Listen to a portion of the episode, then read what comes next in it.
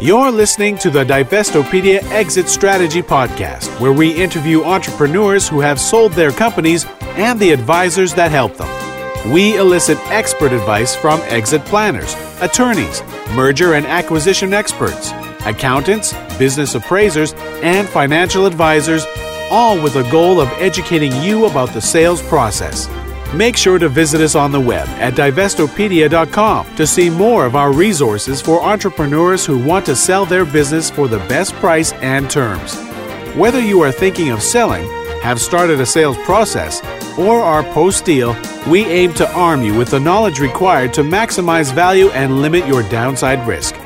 And now, here's your host, Noah Rosenfarb, a CPA and personal CFO to business owners planning their transition. Hello, everyone, and welcome. It's your host, Noah Rosenfarb, the author of Exit Healthy, Wealthy, and Wise, here today with Peter Lehrman, CEO and founder of Axial. Peter is responsible for driving the company's vision to be the trusted platform where private companies connect with capital. And he's got a depth of experience working in private equity and as an entrepreneur. So, Peter, real glad to have you with us. Noah, thanks for having me. Well, Axial is real interesting, and, and coincidentally, our last guest on the show was mentioning your company. What gave you the idea to start Axial? Axial was born out of two experiences that I had. One as an investment professional, and the other as prior to my career as an investment professional, actually helping my brother, who is an entrepreneur himself. He co founded a company in the late 1990s and uh, the company went on to become uh, quite large, quite successful, quite profitable, but had tremendous challenges finding the right financial partners, both in the early days as well as in the more mature stages of the business's life. And the business was growing very quickly. The business was quite profitable very quickly. And I found it very surprising how hard it was for us, for my brother and for his co-founder and for the rest of us who were at the company, how hard it was for us to actually go about finding the right financial partner and the right capital partner for each stage of developing the business.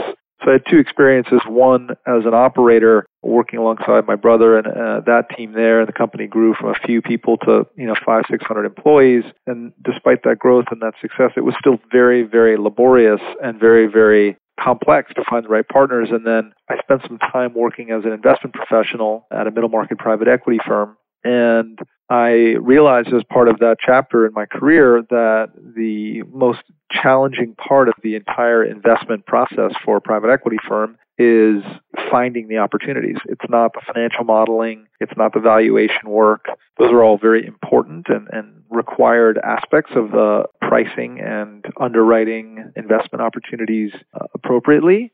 But the hardest part and the part that is the, the most difficult to solve for is actually the process of finding investment opportunities. And so the combination of entrepreneurs struggling to find the right partners and also then seeing how hard it was for investment partners to go about finding the right entrepreneurs just made it very clear that uh, sort of a matchmaking network that could sit in between the two could be uh, very valuable to both sides.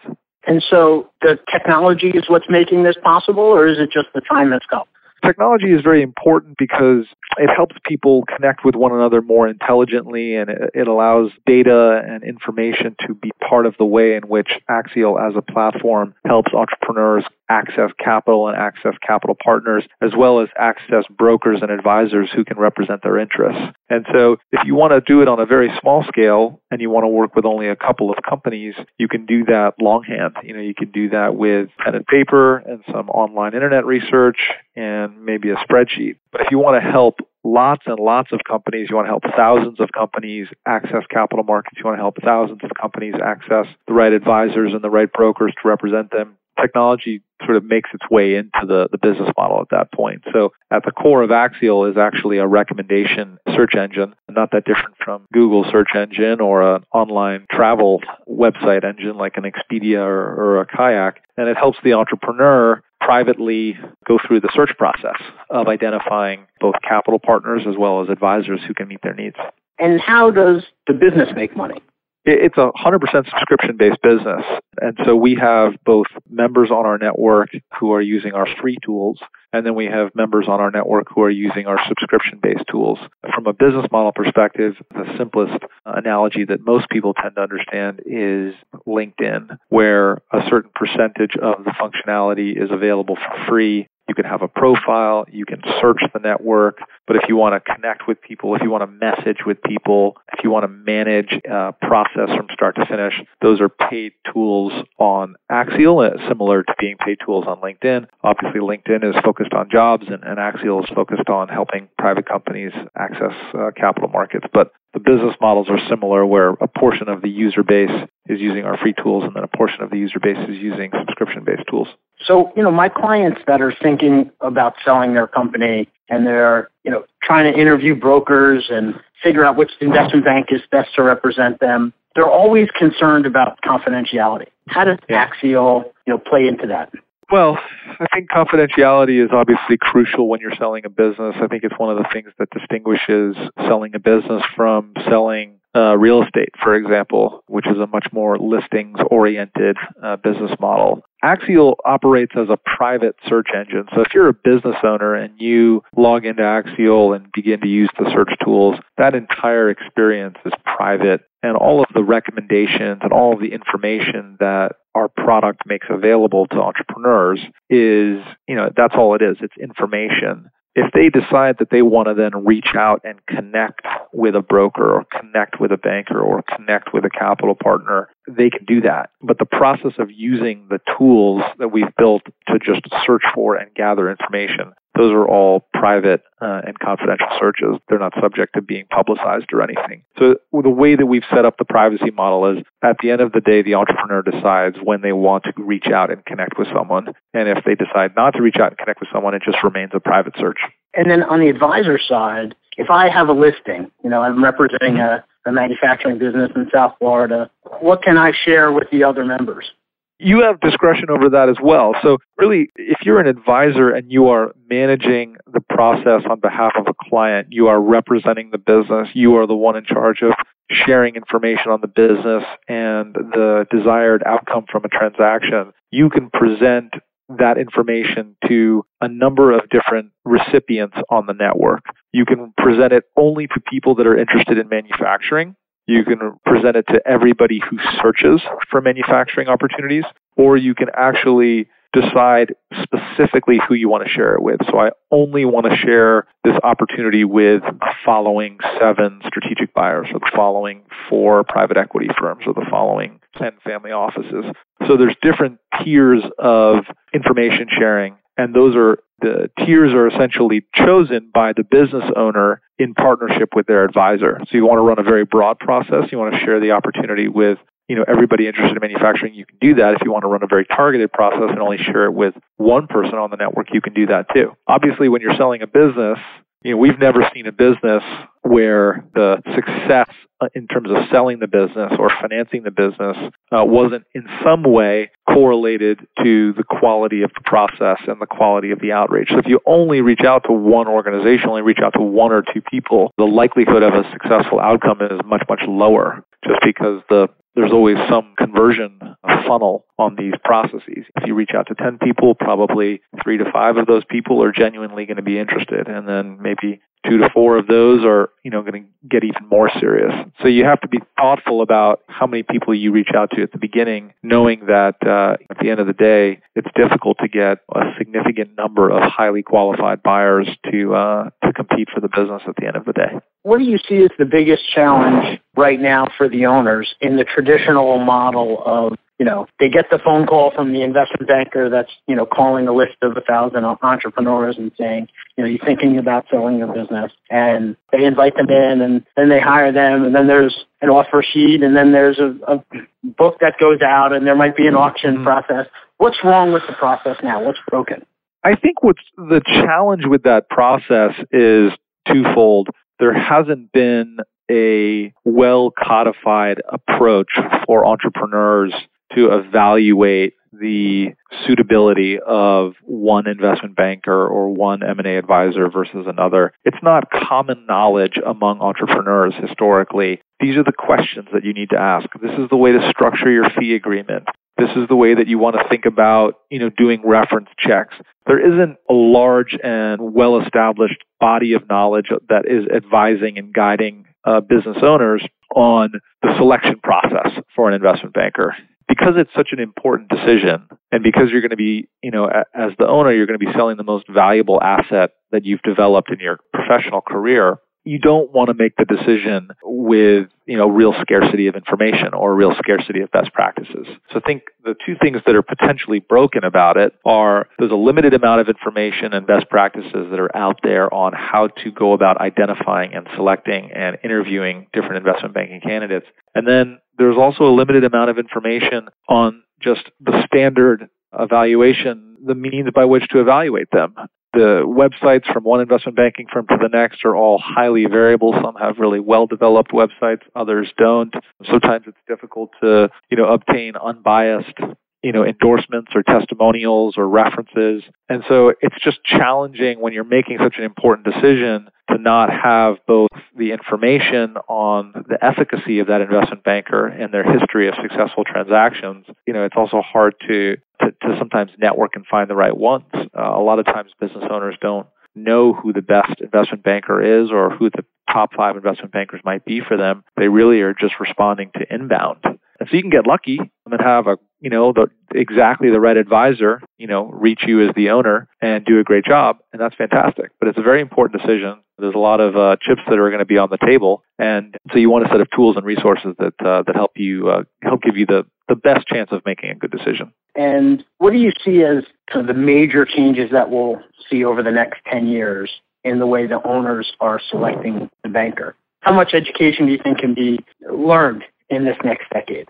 I think a fair amount. I mean, we have sort of one message for owners at Axial, which is that every year you should spend 10% of your professional time developing relationships with investment bankers and potential capital partners for your business. And the reason that we recommend 10% broken up into the four quarters of the year is because we found through some survey work and some survey research that we did of business owners that the majority of business owners are spending less than 1% of their time on it, even though it is a a very monumental set of relationships and very important set of relationships that they need to have when it comes time for them to either finance their business or sell their business. It will really make a big difference if owners have those relationships before they really need them. So we have this one message, which is spend 10% of your time each year developing relationships with the investment banking and business brokerage and capital partner community and do it before you're anticipating a transaction or a business transfer or an exit. And I think that's a reasonably straightforward message.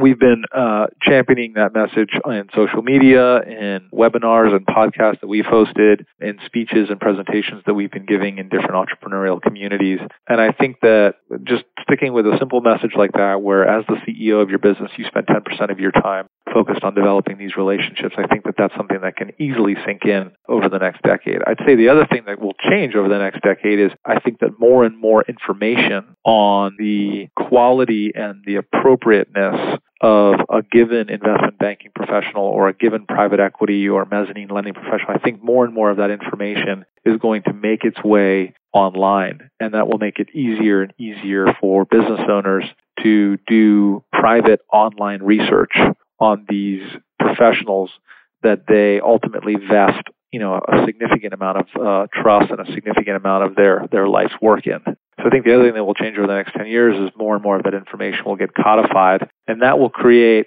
tremendous opportunities for the best investment banking professionals, the best boutique business brokers, the best private equity firms because their reputations will be amplified online. And the professionals who have done a less than satisfactory job partnering with and advising business owners will, you know, will probably have the less than satisfactory job that they've done amplified uh, online as well. Does Axial aggregate any of those data points on at number of deals retained, number of deals closed, average sales price, average, you know, whatever else there might be?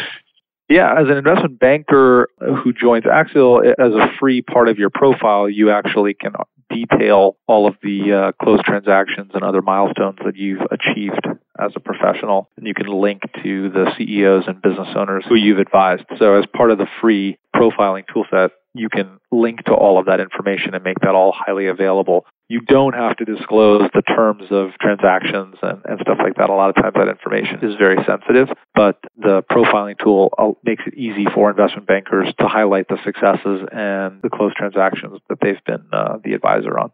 So in all my travels, you know, one of the things you said that resonated with me is the 10% of your time dedicated to getting to know capital partners and bankers. I had one CEO yeah. in, in my whole career that I met that spent 25% of his time. And he said, you know, I think that the single most important function I have is getting this business ready to sell for the highest price when the time is right. And I do that by constantly meeting with people that have their finger on the pulse and are giving me you know, data points so I, I can reference what's going on in the industry, what's going on in the market, when's the right time for me to pull the trigger it was great to hear it. And then on the flip side, I've had three clients in the last probably 60 days who have likely spent less than 1% of their time. And they hired an investment bank that has a track record of closing deals you know, based mm-hmm. on some awards they've been given. But when you talk to the people in the industry, they seem to say, well, they've got such a high volume of potential transactions that, you know, the closed transactions might only represent 10%.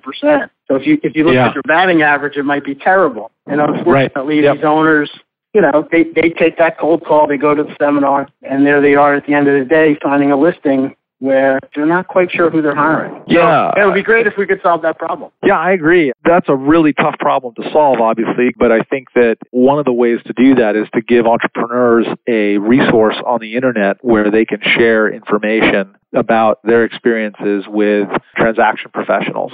And the key challenge, obviously, is to design that community and design that resource in a way where the information is reliable and validated and, and reputable and it doesn't turn into uh, you know, a, a sort of a, a, community on the internet that's, you know, sort of a, a, pissing contest for, for lack of a better word. And so that's obviously an important challenge. And that's, you know, part of the reason that we're trying to be really thoughtful about it. Our general approach at Axial is to invite people to link to and provide reference to their successful transactions because at a minimum that allows entrepreneurs to pick up the phone and call those CEOs and say, hey, what was your experience working with this professional? What was it like having them run the transaction? But your point around the batting averages is obviously a good one. And I think that you know, I think that one of the questions that we recommend every business owner asks every investment banker who they're interviewing is, you know, can you put me in touch with someone where, you know, you had a less than ideal outcome? I think that that's a really important question to ask because I think there isn't a single investment banker out there who's great and who's amazing at what they do who hasn't had a deal go sideways for one reason or another. It just doesn't, you know, deals don't close 100% of the time. It's just it's just the way it is and sometimes it it um you know, it has nothing to do with the investment banker. Sometimes it does have something to do with the investment banker. There's a whole host of factors out there that can contribute to a deal going sideways. And so I think reputable, uh, confident investment banking professionals understand that. They're aware of that and they don't hide from that. And they're more than willing to make introductions to CEOs who they've worked with who have, you know, who have had a deal go sideways and, and they had to, to struggle alongside the entrepreneur to make the best of the situation. Well, I've heard that 60% of deals that get an assigned LOI don't close. I, you know, I know 62% of statistics are made up on the spot. I think the challenge there is uh, it depends a lot on the market and the type of transaction. For example, when you sign a term sheet in the Silicon Valley venture capital community, when you sign a term sheet and the financial partner reciprocates and you fully execute the term sheet, usually in that world, the conversion from a signed term sheet to a funded deal is very, very high. Very, very high. When you move into the private equity community, it tends to be lower because uh, there tends to be a significant amount of due diligence that the private equity firm does after signing the term sheet. So then it can be, and then the sort of percentages can be all over the map when you're working with different kinds of strategic buyers with different kinds of diligence processes. So I think that that percentage is a little bit misleading just because I think it varies so much based upon the community of investment professionals that you're working with and the nature of the transaction and, and just who's, you know, who's on the other side of the table. I would say that you really want to drive that number as the entrepreneur, you want to drive that number way, way, way down because you really don't want to be subject to something like that. And so, so the key thing there for an entrepreneur is just everything that you can do to cross the T's and dot the I's before you sign an LOI, you, you absolutely must do. For example, if you haven't had your business financials audited and you don't have an audited summary of your financial performance prior to signing a term sheet, you're really, that's an easy win for an entrepreneur. And if you don't have it audited before the LOI, and then an auditor comes in and does the work, and they come up with a different financial uh, analysis of your, of your business, that can really send things sideways. And that's the kind of thing that uh, a good entrepreneur who's advised by a good banker, they're going to try and get those, you know, those boxes checked before signing an LOI and, and going into exclusivity no doubt.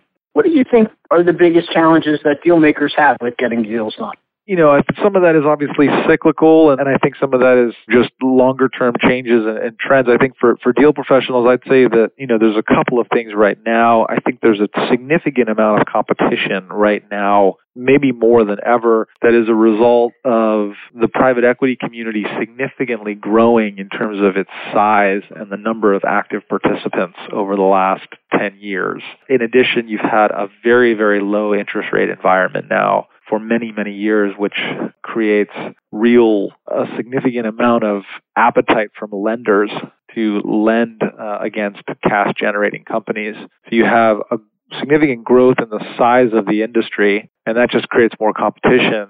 Then you also have a very liquid debt market, which is able to increasingly lend at at higher and higher thresholds and for lower and lower prices. And that just all creates both valuation expansion and, and, multiple expansion for entrepreneurs, which is a good thing, obviously, for entrepreneurs who are selling their company, but makes it difficult for any given private equity firm or corporate buyer to be the, the winner. So that's sort of one challenge. I think there's always a challenge in, in the deal business. There's always these sort of peaks and troughs between feast and famine, where all of a sudden you've got two or three or four live deals all at the same time and you have to figure out which one you really want to pursue and which business owner you really want to work with the most.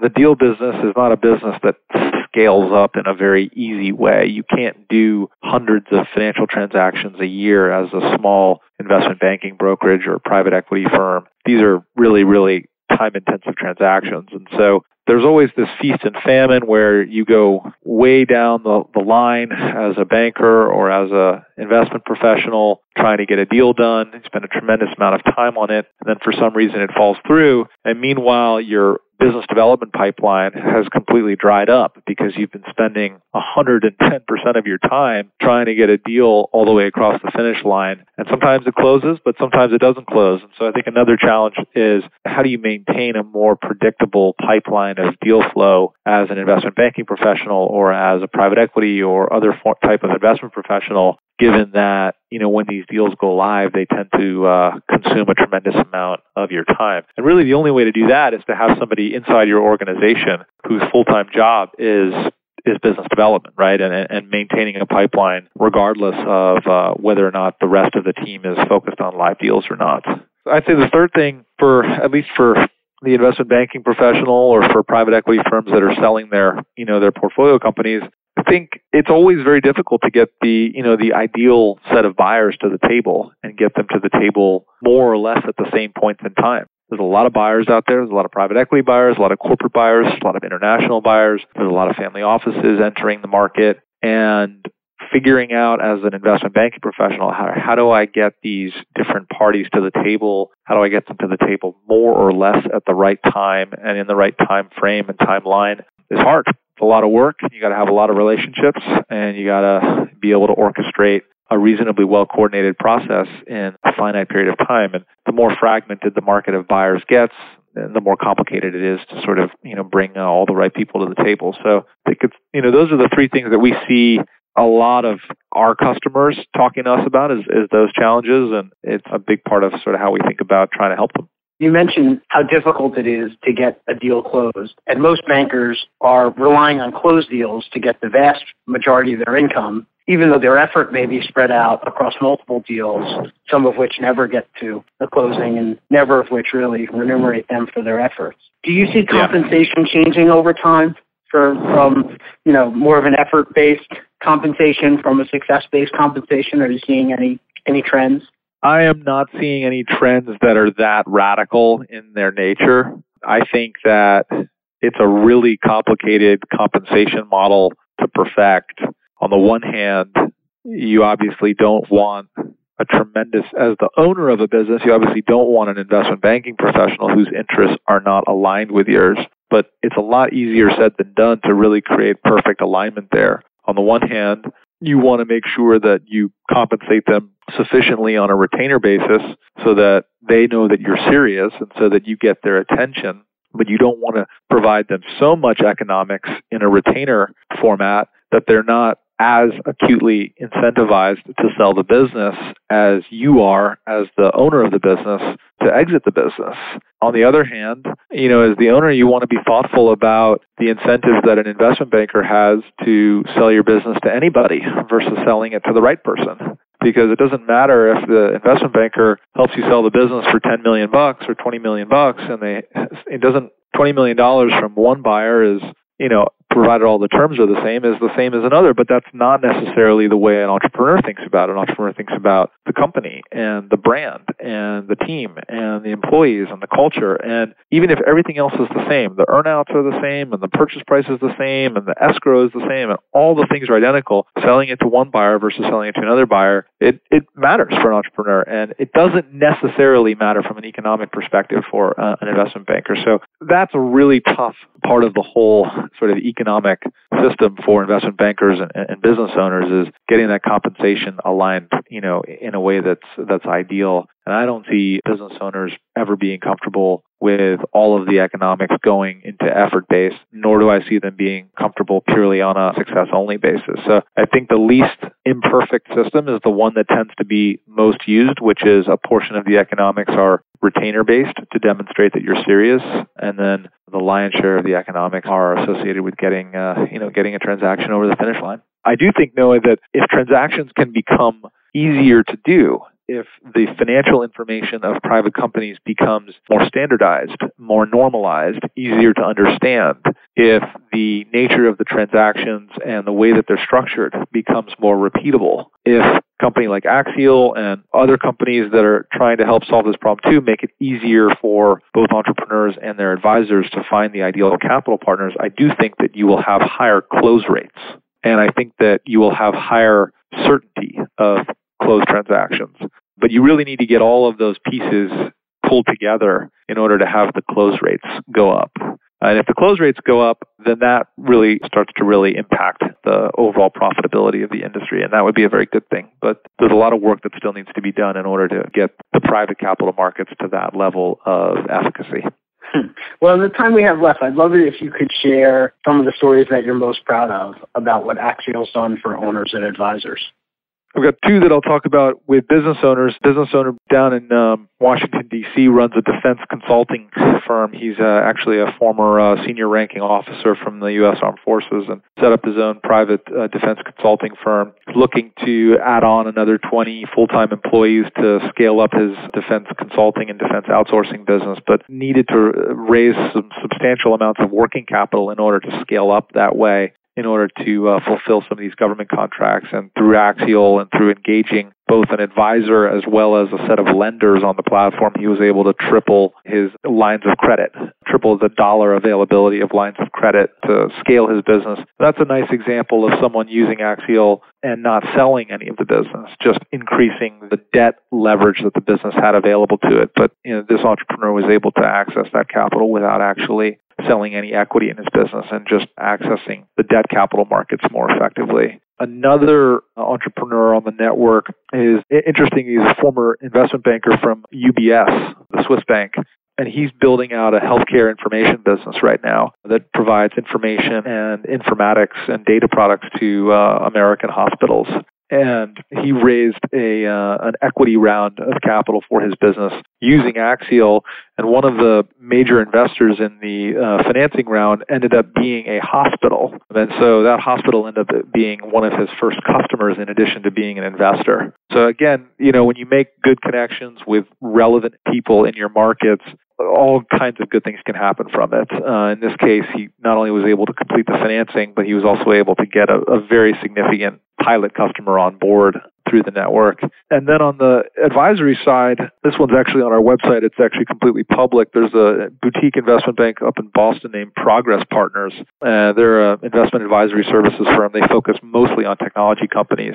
And they joined Axial largely to see if they could build out a better pipeline of customers. And they signed up a technology company in the Boston area that they'd never heard of and signed up a new client within the first uh, 12 months of becoming members. So obviously a very happy customer there. They signed up the customer and went on to uh, lead the deal for uh, selling that business.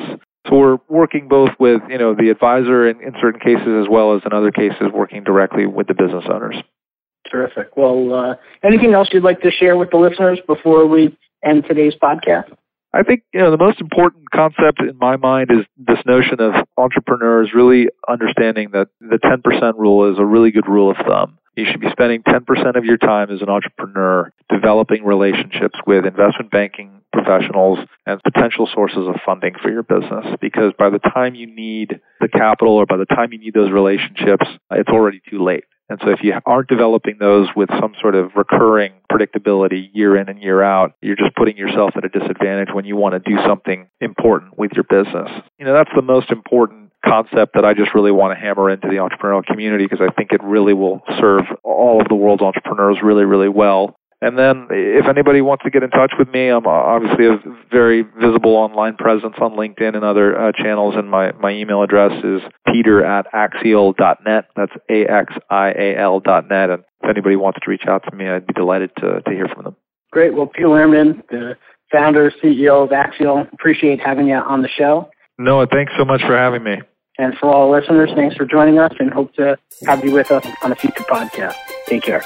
Thanks for listening to the Divestopedia Exit Strategy Podcast.